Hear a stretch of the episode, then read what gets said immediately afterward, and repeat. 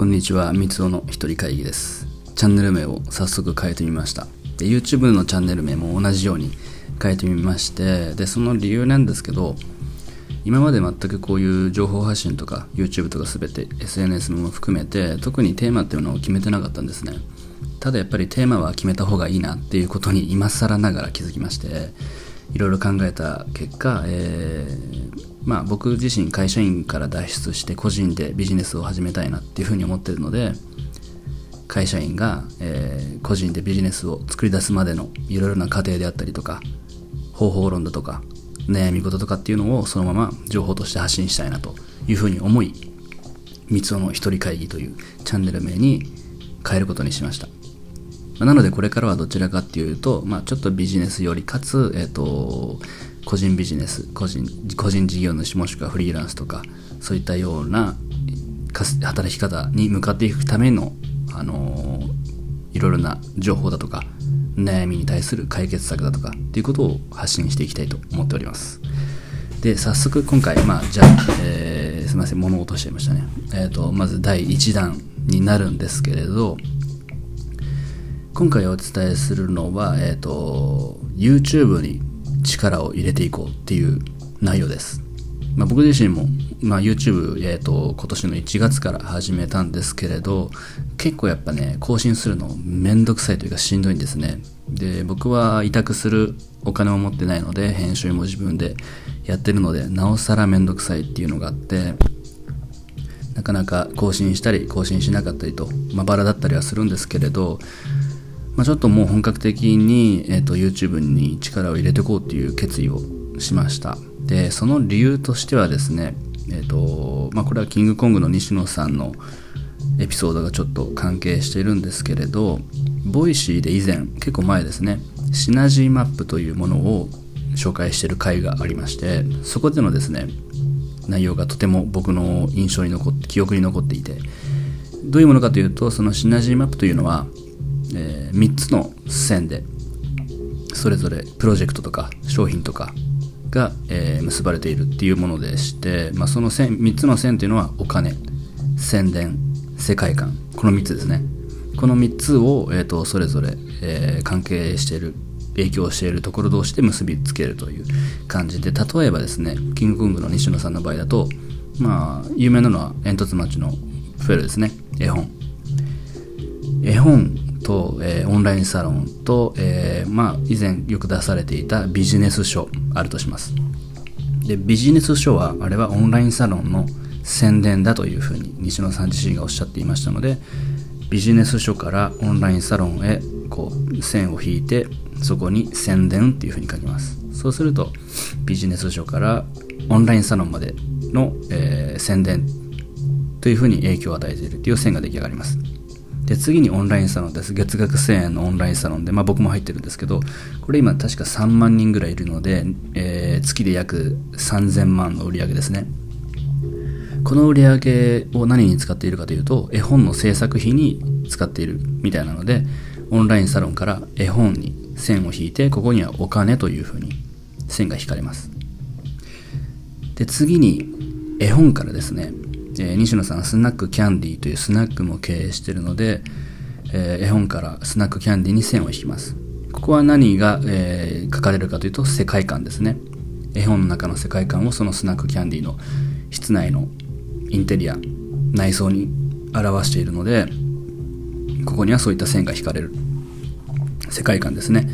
こういった感じになるんですけど、えー、これ素晴らしいなと思って一つ一つのプロジェクトや商品ビジネスが単体で終わらずにそれぞれがシナジーのシナジーとして効果を生み出しているからそれが一つとなり大きな、影響力を及ぼしているというふうに考えてですねこれは素晴らしいな僕も作ってみようと思ったんですけれどこれで作れないんですよ。その理由としてはまずお金になるもの持ってないし宣伝力になるものも持っていない。ましてや世界観を表している作品もない。となるとまずは、えーとこのどれかに当てはまるものを作り出す作業から始めないといけないわけでなんですね。じゃあどこから作り出すべきなのかっていうところで、えっ、ー、と、いろいろ考えたんですけど、これ11年前の西野さんに遡って考えてみたんですよ。YouTube にあの、西野さんのドキュメンタリー動画が載ってるので、それもぜひ参考にしてほしいんですけど、当時28歳の西野さんがですね、お笑い芸人をやりながら、えー、隙間時間を使って絵本の絵を描いているドキュメンタリー動画です。その当時はまだ絵本一冊も出していなくて、これから絵本を出すっていう、まあ、その5年先に出したんですかね。5年先に出したんですけれど、本当にお笑いの仕事が、芸人としての仕事が終わったら楽屋でそのまま絵本を書いて、で、また仕事をしてっていうことを繰り返していて、すごい努力をしているなっていうことがすぐわかるような動画なんですが、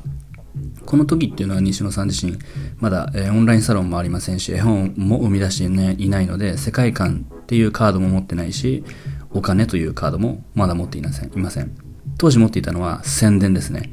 それは何かというと、お笑い芸人としてあのメディアに出ていたので、人から認知される。テレビに出れば人からキングコングの西野昭弘っていう人を知ってもらえる。これは間違いなく宣伝というカードにはなるので、当時持っていたカードは宣伝だけですね。で、そこで宣伝力をお笑い芸人として磨きつつ、地道にコツコツと絵本という世界観を作っていたわけですね。そこで絵本が出来上がって、えー、宣伝力と世界観っていう2つのカードを手に入れた時にそれを掛け合わせて生まれたのがお金です。オンラインサロンですね。なぜかというと、オンラインサロンでは、煙突町のプペルを題材にしたミュージカルだとか、映画だとか、そういったリアルの活動を、えー、ストーリーとして、西野さんが毎日記事を上げているっていうことが魅力があり、そこに、えー、毎月1000円皆が払って3万人もの人間が集まってきているので、これは間違いなく宣伝力、今まで培った宣伝力とそこの世界観が掛け合わさって生まれたお金というものになりますね。となると、作る順番としては、宣伝力をまず作り、その後に自分の世界観を作る。で、最後にそこにお金が集まってくるという感じになると思います。で、えっ、ー、と、これ他の話でも例えると、多分キャラ経済にも関わってくるんですね。宣伝力かける、えー、世界観となると、これ間違いなくキャラですよね。世界観と宣伝力。自分のキャラを発信するということになるので、これは間違いなくキャラ経済にのっとった順番にもなるので、この順番はま間違いないだろうなっていうふうに僕は思いました。で、えー、その宣伝力をつけるためにじゃあ何かっていうと、今は YouTube だと思います。まあ、今は YouTube っていう言葉はもう散々至るとこで聞くとは思うんですけど、はい、YouTube ですね。で、その理由がですね、今までは、あの、みんなが情報発信するツールといったら、ツールといったら Facebook や Instagram、ツイッターとかっていう、いわゆる SNS ですね。今じゃもうそのえツイッターだとかインスタグラムのアカウントってほとんどの人がもうアカウント持ってますしほとんどの人が手軽に情報をそこでつぶやいたり発信したりしています。それが、えー、YouTube も同じような状態になると思っています。でそうすると,、えーとまあ、どの SNS でも重要な指標になってくるのがフォロワー数ですよね。フォロワー数。YouTube で言うとチャンネル登録者数ですね。なのでまずは、えー、そこで YouTube でチャンネル登録者数を増やすことがまずは重要かと思っているんですがここで、えっ、ー、とみんなあの解釈の仕方を間違えてるというか間違って捉えてる人が多くて結構 YouTube が稼げるから YouTube を始めてるっていう人が非常に多いと思うんです。さっきの話で言うと YouTube をお金のカードとして作ってしまっている。これ僕は YouTube はお金のカードにはならないと思っています。さっき言ったようにお金というのは宣伝力と世界観を掛け合わせて生まれるっていう式になっているので、そこに YouTube はお金にはなりませんね。YouTube は宣伝というカードなので。